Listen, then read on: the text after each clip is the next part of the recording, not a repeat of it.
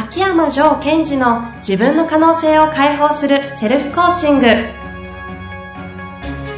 卓越した人物が持つ共通した能力それは自己対話の力。ポッドキャスト自分の可能性を解放するセルフコーチングは上場企業から中小企業までエグゼクティブコーチングトレーナーとして人材開発を行ってきた秋山城賢治がビジネスや人生で役立つセルフコーチングの技術について分かりやすく解説します。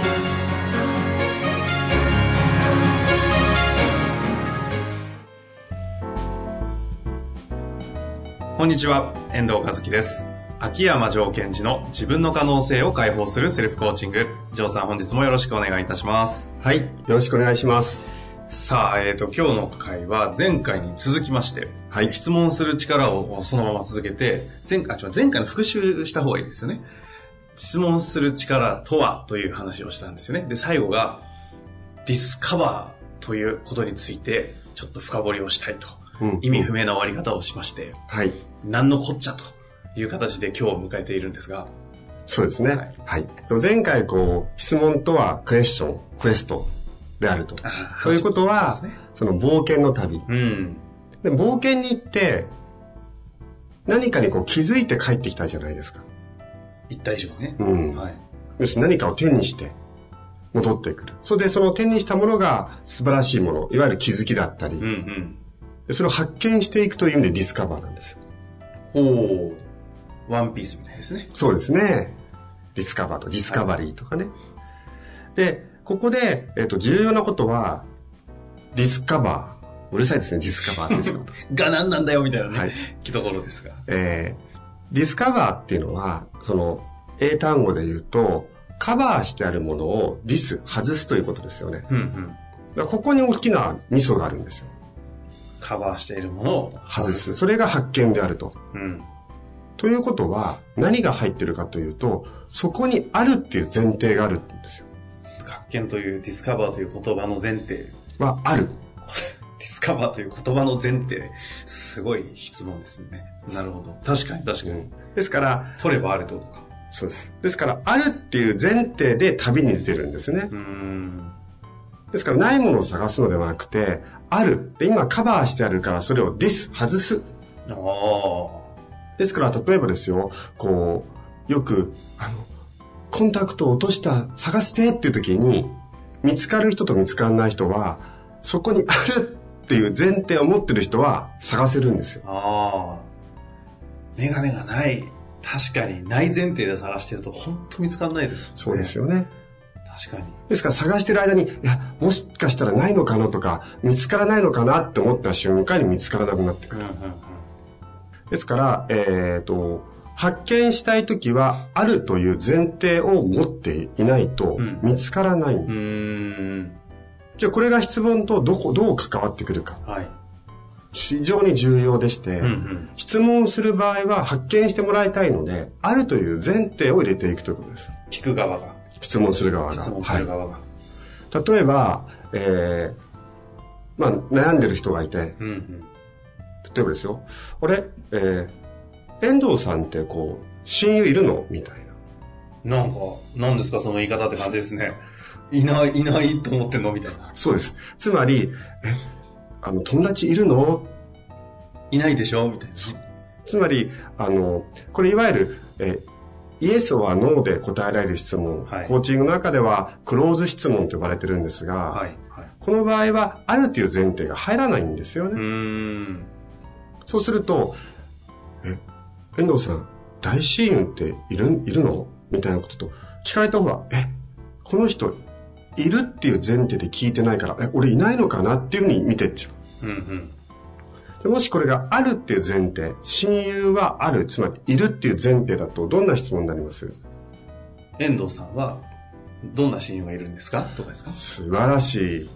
優秀ですね。優秀ですか？はい。あその通りです。いるので、うん、いるから、じゃあそれはどんな親友なんですかとか、何人親友いるんですかとか、どんな時に親友と会うんですかっていうふうに変わっていっちゃうんですね。うん、ですから、えー、聞かれた方はいるっていう前提で聞かれてるので、回答の中にいないっていうところに行けないようにしちゃうんです。うんうん、これがこう質問するときのすごい大きなポイントになります。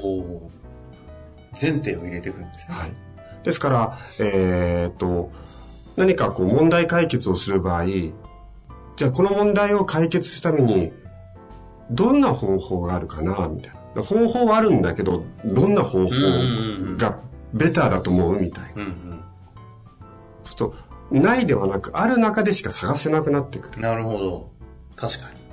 例えばこう、えー、まあ、恋愛とかで言うと、私好きな人がいないんです、みたいな。ああ、なんか、もぞもぞとする質問ですけど、うん、なんかさ、質問じゃない、なんか聞きますね、うん、そういう会話ね。えー、好きな人ができないんです、みたいな。うん。えー、そうなんだ、と。じゃあ、どういう人が好きなんですか？って聞いても、えー、よくわかりません、みたいな。うん。あそうなんですね。わかんないことないでしょ？って言うと、こう、前回やったらこう、リードされないじゃないですか。うんうん、うん、そこは、分かってるって前提入れて、え、もし分かるとするならば、どんな人が好きなの？え、分かるとするならばですか？みたいな。うんうん、その、分かんないとこに行かせないようにしちゃうんです。はははまあ多分今ぐらい聞かれると、えっと、って始まりそうですよね。その質問のアウトカムはちなみに何なのかよくわかんないですけど。いや、こう、だから一番こう皆さんがあやふやなもののちょっとピッカ、例としてピックアップしたんですけどもね。ですから、こう、例えば、え何か相手が困っていて、答えが見つからないとか、やり方がわかんない。うん、やり方がわかんないってことは、やり方がないっていう前提が入ってるわけですよ、相手に。なるほど。ビジネス上も同じですよね。そうですね。私が部下とか、社長が幹部とかに言うときにも。あの、お前ね、あの、難しい難しいとか言ってるけど、なんかやり方あるんだろ？考えてみろみたいなことを言った時に、冒険の旅に出づらいわけですよ。うんうん、出たら殴られそうですよね。そうですね。なんか、例えば、それ、ちげえよみたいなね。うん、それは、上司の方が、こいつには答えを見つけてられないんだろうみたいな感覚が入ってると、やっぱそういう言葉になっちゃいますよね。うんうん、ですから、もし、上司の方が、相手が、自分で考えて、自分でこう行動させたいならば、その部下にとって、部下にとってのベストな方法って見つかるはずだって前提でちゃうんですよ。うんうん、ところが、俺にとってのベストな方法を答えさせろではなくて、うん、お前にとってのベストな方法ってあるじゃん、みたいな。なるほど。それ何をちょっと考えてよ、みたいな、こう、雰囲気。うんうん、この人には、その、自分にとってベストな方法があるんだっていう前提で質問していく。それが質問する上でのディスカバーの重要なポイントなわけですね。そうですね。質問する側が、その質問する内容のものをある前提でちゃんと問いかけると、はい。そうですね。それをやっていくことによって、こう、聞かれた方はあるっていう前提で考えていくので。うん、で、これは、えっと、セルフコーチングでも全く同じですね。何か自分が、えー、っと、困難に陥ったとか、トラブルが起きた時に問題解決したいと。その場合、な、なんか方法あるという前提です。あその解決策があるとか。うん。ただ、そうですね。で、それを思い込むとかそういう、こう、なんていうのかな、根性論レベルではなくて、うんうん、あるんだもん。うんうん、現に今まで解決できないってことが思ったとしても、解決してきてるから今があるわけですよね。うんで、セルフコーチングの際に私がよくやってるのは、いやーわかんねえなーとかって思う時に、コーチ役の私としては、そうだよね、みたいな。わかんないよね。そこはこうペーシングしといて、でも、わかるとするならばみたいなことをすごいよく使います。わかってるとするならば、どうなの？みたいな。それはわかる前提の中に入れる。これをプリフレームって言い方をするんですが、うん、入れてしまうと。え、わかるとするならば、どんな感じ？とか。そうすると、その中で考えていく。なるほど。で、そうやってコントロールしてるんですね。はい。いや、じゃあそれ、いや、それわかんねえよ、とか言うと、あ、そうなの？じゃあね、じゃあね、もしだよ。もし、もしもわかるとするならば、どんな方法があるかもしれないと思う？みたいな、今、家庭法4つぐらい出るんですよ。仲間日本語として破綻してるけど。あの、そうです。文法上はどうでもいいんです。今、もし、だよ。もし、もし分かるとするならば、どんな方法があると思う？あるかもしれないと思うぐらい。そう、そう。そうすると、いや、もしあるとするならっていうと、あるという感覚が入ってっちゃうんですね。うんうん、そうすると探しに行けるわけですね。うん、なるほど。はい、ですから、こう、やっぱり問いかける側が、自分に対しても人に対しても、それはあなたある、知ってるはずだから教えてよ、みたいな。うんうん、相手が知らないよ、わか、プロチンわからないって言っても、その言葉を信用しないということです。ある意味。そういうことをこう使っていくっていうのは、こう質問していくではすごい重要ですね。ですから、あの、ちょっとこう言葉誤解があるかもしれませんが、私はセッションしてて、相手の言葉をそんなに信用しませんからね。うん、と言いますと。ですから、なたに、うん、あの、こういう場合はどうした方がいいと思いますか？って聞いて、いや、わかんないですよって言って、そのわかんないって言葉はあまり信用していない。そういう意味ですね。質問っていうのをセッションするコーチ側がある前提で聞いてるんで、はい、ないはもう、帰ってきても、ある種排除しちゃうわけですね。そうですね。排除というか、排除なんですかね。うん、受け取らないというし、あのー、わからないっていうのを受け取らない。そして、えー、 discover をしてないだけだなと。カバーを外してないだけで、あるよね、みたいな。うん。なかなか難しいですね。そうは言ってもあるでしょうって言った瞬間にシャットダウンされちゃいそうです。そうそうそうです。ですから、そうは言ってもって言っちゃうと、否定されちゃうことなので、うん、そうだよね、わかんないよね。でさ、わかるとするならば、全然受け取ってるくせに受け取ってないみたいな。そこはこう、こう、感覚をペーシングしといて、受け取って、でも分かるとで、もしだよ。もし分かったとすると、どんな感じみたいな。感覚は受け取るけど、コンテンツは受け取らないんですね。その通りですね。はあ。だからみんな、ジョーさんの前でペラペラペラペラ喋っちゃうわけですね。そうですね。そうですね。そういうことか。確かにコンテンツは受け取らないけど、感覚は受け取るんですね。それすごいですね。うん、感覚の受け取りってどうやってやるんですか？うんと、その人がわからないんだな、わかんないんですよっていう、わかんないっていう、このもやっとしてる感覚だけを受け取る。うん。ああ、なんかもやっとしてるなというところは、受け取る。そりゃ、その、ある、あるのに、カバーかかってて、それはもやるよね、みたいな。そう、なんかこう、気持ち悪いだろうな、みたいな。うん、そうだよね、気持ち悪いよね、分かってるくせに出てこないんだもん、みたいな。なるほど、そんな感じで捉えるんですね。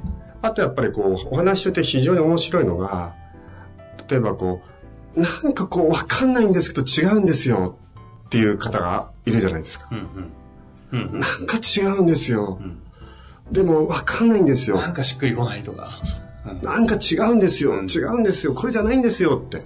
で俺がやりたいことはこれじゃないんですよ、みたいな。でもわかんないんです。これは非常に興味深い言葉で、なんかわかんないけど違うんですよとか分かってるんですよ。つまり、これじゃない、これじゃない、これじゃないってことは、何かもう分かってるからこれじゃないって判断してるんですよね。分かんないことを分かってるってことだって意味ではなくて。で、これじゃない、これじゃないんだ。なんか俺がやりたいことはこれじゃないんだってことは、これじゃないってことが分かってるってことは、分かってるんですよ。何何かは分かんないけど。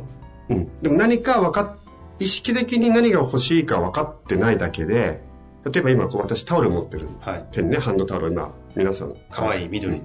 持ってるんですが、これを触りながら、このかこ、これじゃないんだよね。いや、これは違うんだ。でも分かんないんだってことは、これじゃないってことはもう答えを持ってるわけですよね。うん。その答えがないとこれじゃないって言えないからですその通りです。だそれがもっとゴツゴツしたものなのか、うん、あの、ふにゃふにゃしたものか、分からない。それはまだ分からないけど、これじゃないってことが分かってるということは、もう無意識では分かってる。だだとするならどうすればいいんですか？ということは私の中で、めちゃめちゃ、この人分かってるねっていうのを信頼できちゃう。ああ。あ、なるほど。質問する側が、はい、そういう相手が分かんないとか、なんか違うって言ってるのを見たときに、分かってるんだ分かってるんだなって、先手を入れられるわけですね、はい。無意識でも分かってて、それが顕在してないだけなんだなと思うだけで、やっぱりこっちとしては安心というか。うん。なるほど。じゃあ、相手がその分かんないとか違うとか言ってると、ああ、こいつ分かってんだなって思って聞いてるんですか？その通りだと思いませんか？言われてみれば。言われてみればですけど。なるほど。そうやって質問するんですね。そうですね。質問が何かって話じゃないですよね。この第2回にわたってきましたけども。何でした？じゃあ。質問をする上で自分の中に何を持つかですよね。持つかとか、どういう前提を入れるかとか。それ次第で、まあ、あと、まあ、質問するということに関するテクニックはものすごいお持ちなんでしょうけど、それはちょっとどこかでまた聞いてみたいですけどね。そうですね。で、えっと、よくこうテクニックはどうですかとか聞かれるんですが、いつでも、まあ、いくつでもこうお伝えすることはできるんですが、その前提が入っていないと機能しないんですよね。さっきもちょこっと出てましたよね。なんかその、プリ、プリなんとかみたいな。プリフレーム。プリフレームでしょ。はい。もしなんとかだとするならばみたいな。うん、ああいうのもテクニックですけど。書いてありますよね。よくこうコーチングの本とかに家庭法を使えみたいな。うん。ただその使う側、質問する側の感覚とか意図にそのテクニックが乗っかると、機能するだけなので、うんうん。なるほど。すごい大事なベースの質問をする上でのマインドみたいなもんですね。そうですね。教えていただいたような感じでした。最後に。はい。ということで、質問する力、2回にわたってやってきましたが、はい。ちょっと総括していただいて。そうですね。あのー、やはりこう、探求とか冒険ってワクワクしますよね。うん。そういった意味で、そのセルフコーチングででも相手の質問に対しても、そう、なんかその冒険の旅に旅立たせるための一つのきっかけというか、あの、呪文みたいなものなので。呪文。はい。質問が。はい。そういうふうにこう使ってもらえると面白いなと思います。なるほど。この第2回にわたってやってきましたので、質問するときに一回ちょっとね、聞いて、確認していただいて、質問する上での自分のアウトカムは何なのかのチェックから、はい。いろいろしていただきたいですね。はい、そうですね。本日ありがとうございました。はい、ありがとうございました。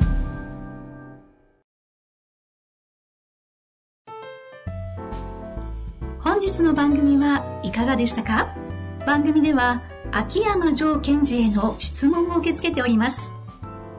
ウェブ検索で秋山城と入力し、検索結果に出てくるオフィシャルウェブサイトにアクセス。その中のポッドキャストのバナーから質問フォームにご入力ください。また、オフィシャルウェブサイトでは無料メルマガも配信中です。ぜひ遊びに来てくださいね。